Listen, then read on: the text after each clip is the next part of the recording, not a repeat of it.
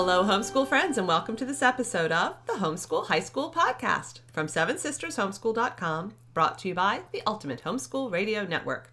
I'm Sabrina, and I'm here this morning with Vicki. and Kym. Oh, and we're all together because we haven't been for the last several, I don't know how long. Mm, it's It's been, been a crazy while. while, yeah. Yeah. Yeah. At least not all in the same room anyway. Right, Yeah. right.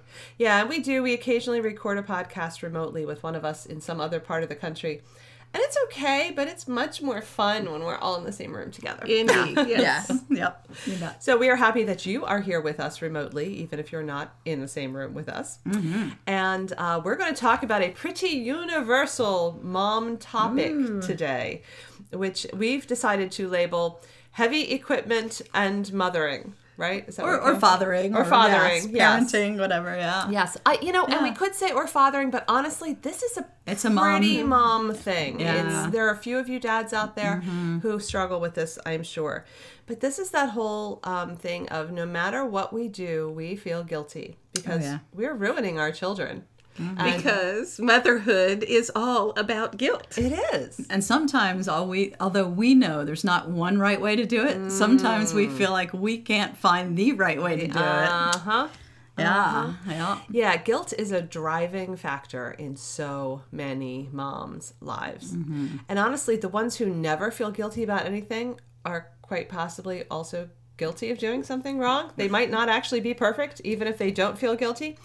Um, so, this whole thing of we want to do things well and we want our kids to be set up and equipped for success in life. And that's good, right? Right. Isn't that part of loving our children? Yes. You want the best for them. Sure. But it gets twisted very subtly, Big time. very regularly. Time. Sometimes not so subtly. Well, the, the hard part is, you know, when our kids are little, we're always trying to teach them about behavior and consequences. Uh-huh. So if you make this choice, the consequence is going to be this. right. And then we grow up and we're moms and we're doing the behavior of homeschooling and taking parenting seriously. And the consequences, the outcome should be life is always perfect for us and our kids. Yes. and predictable. And Yes. predictable. Don't we think I like if we do A plus B, we're going to get C? I mean, really? Uh, that's what controlling my life is all about. Yes. Yeah, and absolutely. that's that's the problem, right? And algebra teaches us that. yes. Like, yeah. Yes, right? So many things do have formulas. Life, not so much. No. Mm-mm. And that whole control thing, that's really what it comes down to. I mean, there there is someone in control of life, and it's not me. Not it's us. God. and, thank him for it. Yes. But sometimes it, that's And challenging. sometimes I'm wrestling him for the for the steering wheel. Yeah. Mm, yeah. Yeah. All right. So we're going to talk about a couple different kinds of heavy equipment because as we were preparing for this episode, it just seemed like heavy equipment sets up beautiful um, metaphors for different types of parenting. Because does. us moms, we are so familiar with driving heavy uh Yes, of. Yeah. course. It's- All of us have spent a lot of time using, you know, On large construction cranes site. and front loaders and Backhoes. And, yeah. Just pretend. Just go with it. We've all played with a lot of those little model ones. If Yes. we had, especially Yeah. if we had, you know, lots Yeah. of little toddler people. So right. yeah, We're going to use use our, our imaginations and uh, and take care of guilt with That's- heavy equipment. That's right. Think like life in the sandbox here. okay. Yeah. All right. So let's see. Let's start with. Um, can we start with snowplow moms? What are snowplow moms? Okay, so our dear friend Lisa taught me about snowplow moms, and I was just tickled to find out that Vicki had not even. Heard I did not term. know what a snowplow mom was. I did not either. Yeah. Snowplow moms and uh, are the moms that just come along and swoop everything hard out of the path of their kids. They don't want anything to be challenging or whatever. And I'm raising my hand because I've been guilty of this um, on occasion. Is you just want your kids to have a good life, and you want them to succeed. You want them to do well. So in and, and all of these things, we have this good motivation. you know, it's not that we're like, oh, uh, whatever. Um, but so the snowplow moms, we come along and we're just going to clear the path. We're just going to make it smooth. You know, like we want to like raise up the valleys and level the mountains and just make it easy. And you know, if God doesn't do that for us, why in the world would we like kill ourselves to do that for our kids which then debilitates them in the long run because they don't know how to handle obstacles and they don't know how to walk through a valley and they don't know how to climb a mountain. So when we clear the path ahead totally so that the the, the road of life has no obstacles for our children, then they are actually debilitated. Yeah, mm-hmm. that that reminds me when I was a young person many eons ago. My father was working on his PhD in psychology, and his dissertation was about self-actualization. You know, people who oh. are feeling good about themselves and functioning well in the world. And so he did all this research on college students trying his what they thought in those days because this was a long time ago hmm. is the less a young person a child experiences obstacles the better their self-actualization will be in ah. adulthood. But what he found out was that that's not true at all that the the, the college students who were the least feeling good about themselves and able to cope well with life were the ones that had no obstacles. Like he, he I, I remember some of the stories he said. There was one college student that she said the worst thing that happened to her in her childhood was the boy behind her in elementary school, one of her grades, pulled her hair. Mm. Oh, the trauma. and that was that was the worst thing and for her that she felt so unable to handle life in college that she felt horrible about herself and anxious and insecure. And so that's you know like mm-hmm. when it's nice to eliminate unnecessary obstacles you know but to seek godly wisdom on what to to do. Oh yeah, yeah. Of course, and I'm thinking about the snowplows in the wintertime at our house. You know, they're they're they're plowing down the road and they're they're clearing off the road, right? Yeah. The mailboxes are knocked over, and the I mean, like if you're on the sideline, there's all kinds of wreckage. And they going- block in the driveway, right? Yeah, Sometimes so you can't even get out and get on the road. So right? when you clear one obstacle, you're just making another. yeah, Right, amen. right. Yeah. Yeah. Yeah, good stuff. Snow, Yeah. Snowplow moms, it, it it's not the same thing as recognizing what our kids are ready to handle. you know? Right. Um, I remember when my youngest was in driver's ed, his second behind the wheel lesson at our at our um, community college where he was taking driver's ed. On uh, as his lesson was ending on a Saturday morning, it started to snow. Oh wow. And we got ready to leave after his lesson, and I said, I should probably drive, buddy. and he said, Mom, it's like, it's hardly anything. And it was flurries. It really was. And I said, You know what? You're right. This is fine. We're going on a main road. Uh, okay, you go ahead and drive. Five minutes in, it had turned into, excuse me, it had turned into this crazy snowstorm. And now we were in a situation where we were on a main road with cars behind us and in front of us where it, we couldn't safely pull off to switch drivers. And it was absolutely terrifying. And I really wanted to somehow have been that snowplow mom who just, you know, cl- no, I'm going to drive and, and, and we're going to do this because you're you're not ready for this. And so there are things where we recognize our kid is not equipped for something and we do have to go ahead of them. We're not we're not recommending that you just randomly throw your kid into traffic all the mm-hmm. time, you know. Mm-hmm. Um, but how often do we not even ask the question? Mm. Does my kid have the skill set to have to do this? Might be really hard. Might be really unpleasant. But do they have the skills? And if they do, we're not helping them if we're clearing the road. You know, if your kid's a brand new driver, they don't have the skills yet, that's different. That's wise parenting. But when you ask the question, the answer is, well, yeah, they do have the skills. And you probably just have to let them apply those skills more often than feels comfortable. Yeah, and I love that analogy, Sabrina. Um, it's reminding me of a, a time similarly. My kids were young drivers, and we took a lot of long road trips. Um, and one of them drove through a torrential downpour, um, like I have, I don't think I'd ever seen in my life.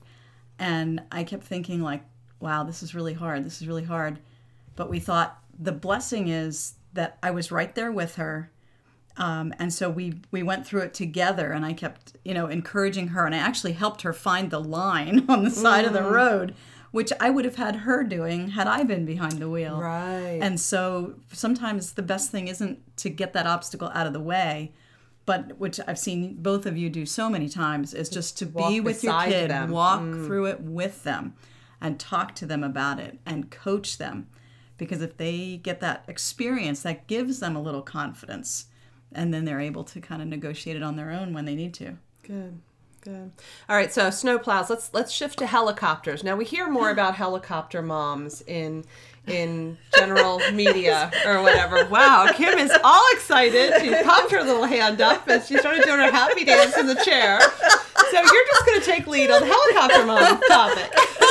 I'm so excited because Kendall and I just got back from a road trip and we drove by the Sikorsky helicopter factory. Oh, wow. So there you go. How cool is that? Perfect preparation There for you today's go. podcast. There you go. And I am also raising my hand because, yes, I have at times been a helicopter mom too. All right, so what do helicopter moms do for those who somehow have not heard this phrase used There in you go. media? So the helicopter moms are the ones that hover around and they over their kid's shoulder the whole time. So these these are the moms. My my oldest son, when he started teaching college level, um, he would get calls from parents of the college students Oh my, yes. telling the him how to understand their kids and how to grade their papers.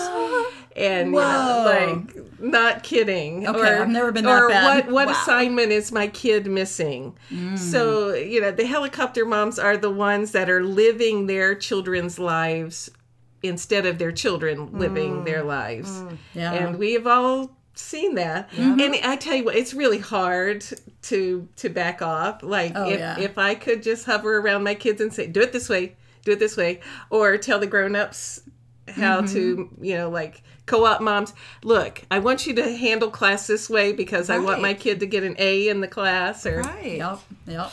Yeah, we, Yeah. we knew of a mom um, on my kid's college hockey team that would call the coach and tell him that he needs to play her kid more.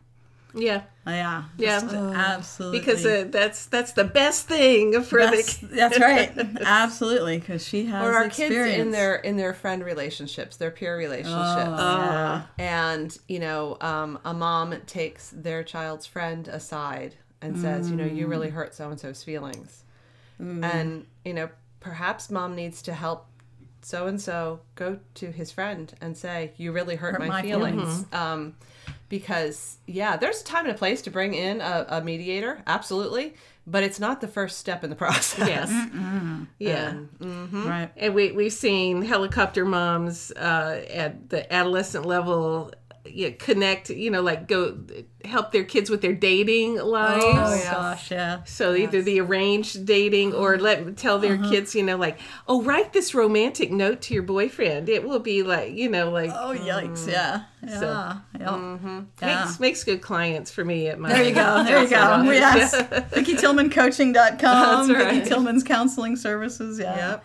Absolutely. Yeah. Yeah, and it's this is not the same thing as that you can't be involved and helping your kids with these things. I've had lots of conversations with various ones of my kids, even about their dating relationships or whatever. Right. But it's because the kid came to me and said, "So, mom, I'm trying to figure this out."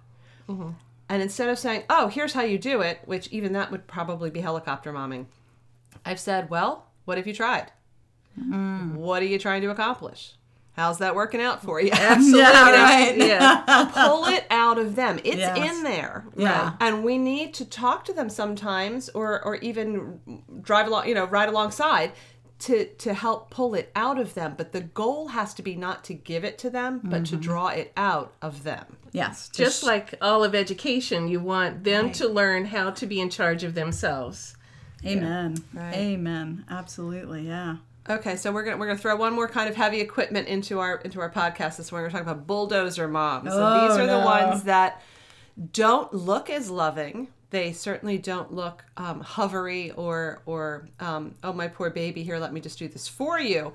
They're the ones who push and push and push and push their kid because they love them so much that they want them to be tough as nails and resilient and able to tackle anything and driven and disciplined and all that stuff.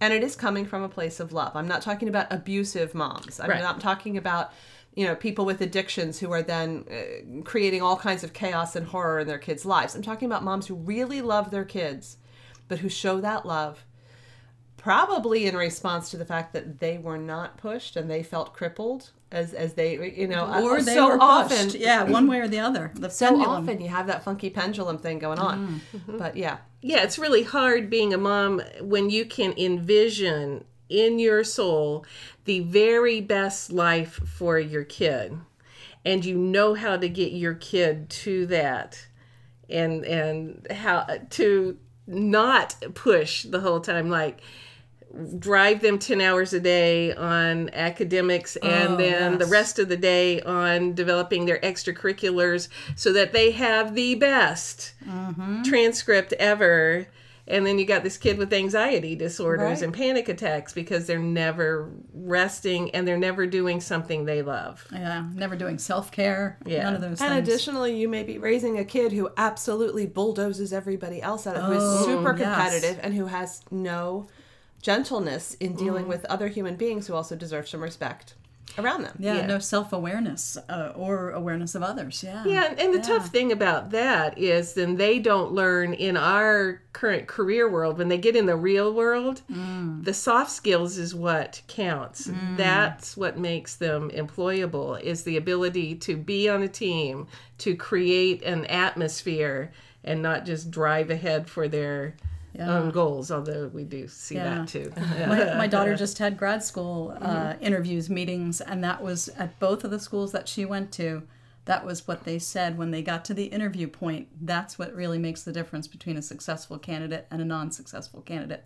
Is this- those people skills, the the ability to be part of a team, uh, the self awareness. So we just need to drive our kids in that. Yes, right, that's right. absolutely. yes, Rock that whip. Yeah. So so we kind of have these three things. So what do we do with all of them? Like what's the common things, and how do we manage that so that Well, we are well, a diesel a diesel engine. Oh, is absolutely, common thing in- absolutely. In, all of it. No. and the, the fuel for that is guilt. That's we right. should feel guilty. Yes. If we're guilty enough, then it, it will make our kids turn out perfect. Yeah. Always, always. Yeah.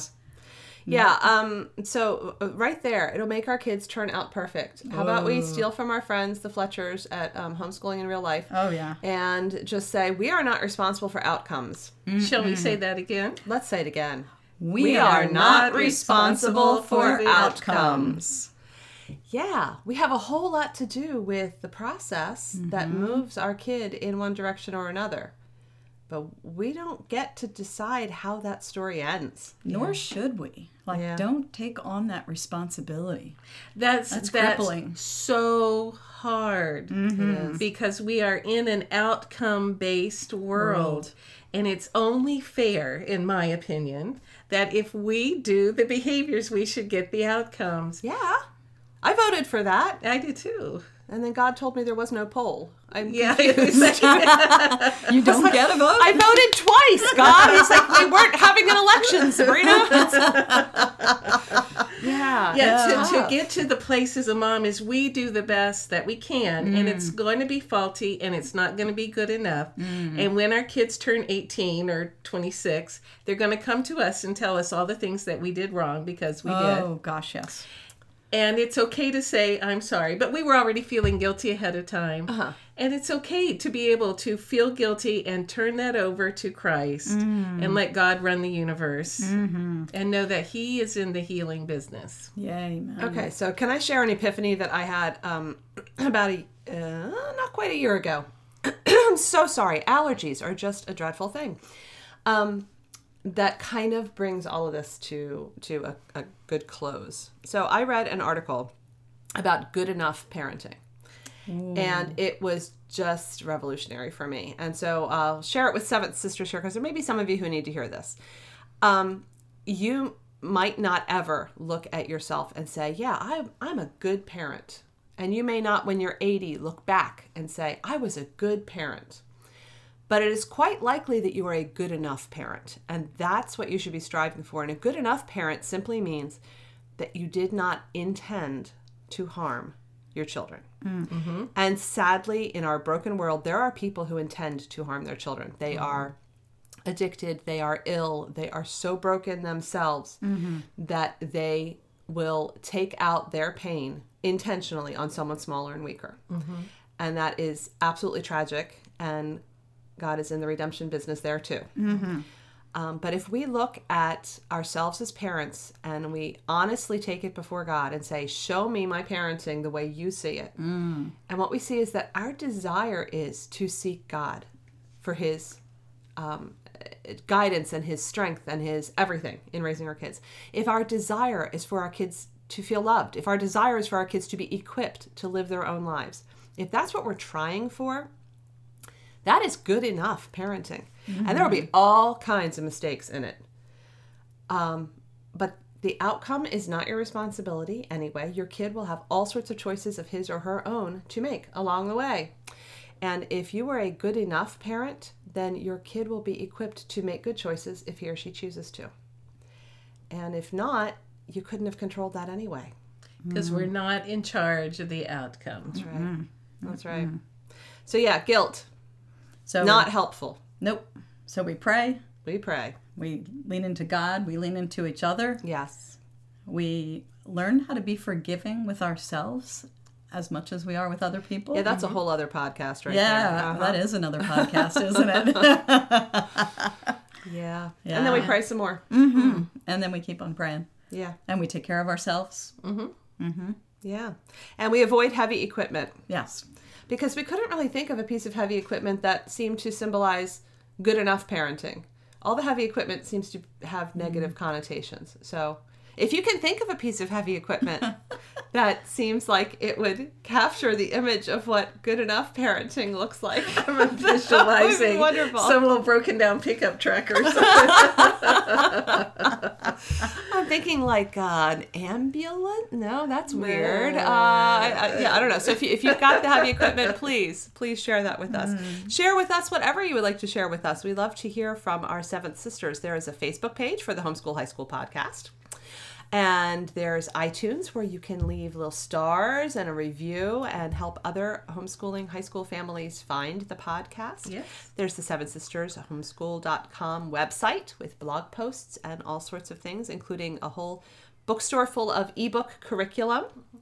And there's the Seven Sisters Homeschool Facebook page where we like Yep. to have conversations about what's going on in your homeschool because we do well when we learn from each other. Indeed. Yay. Yes. So thank you for joining us today on the podcast, and we look forward to future episodes with you. This has been the Homeschool High School Podcast from Seven Sisters Homeschool.com, brought to you by the Ultimate Homeschool Radio Network.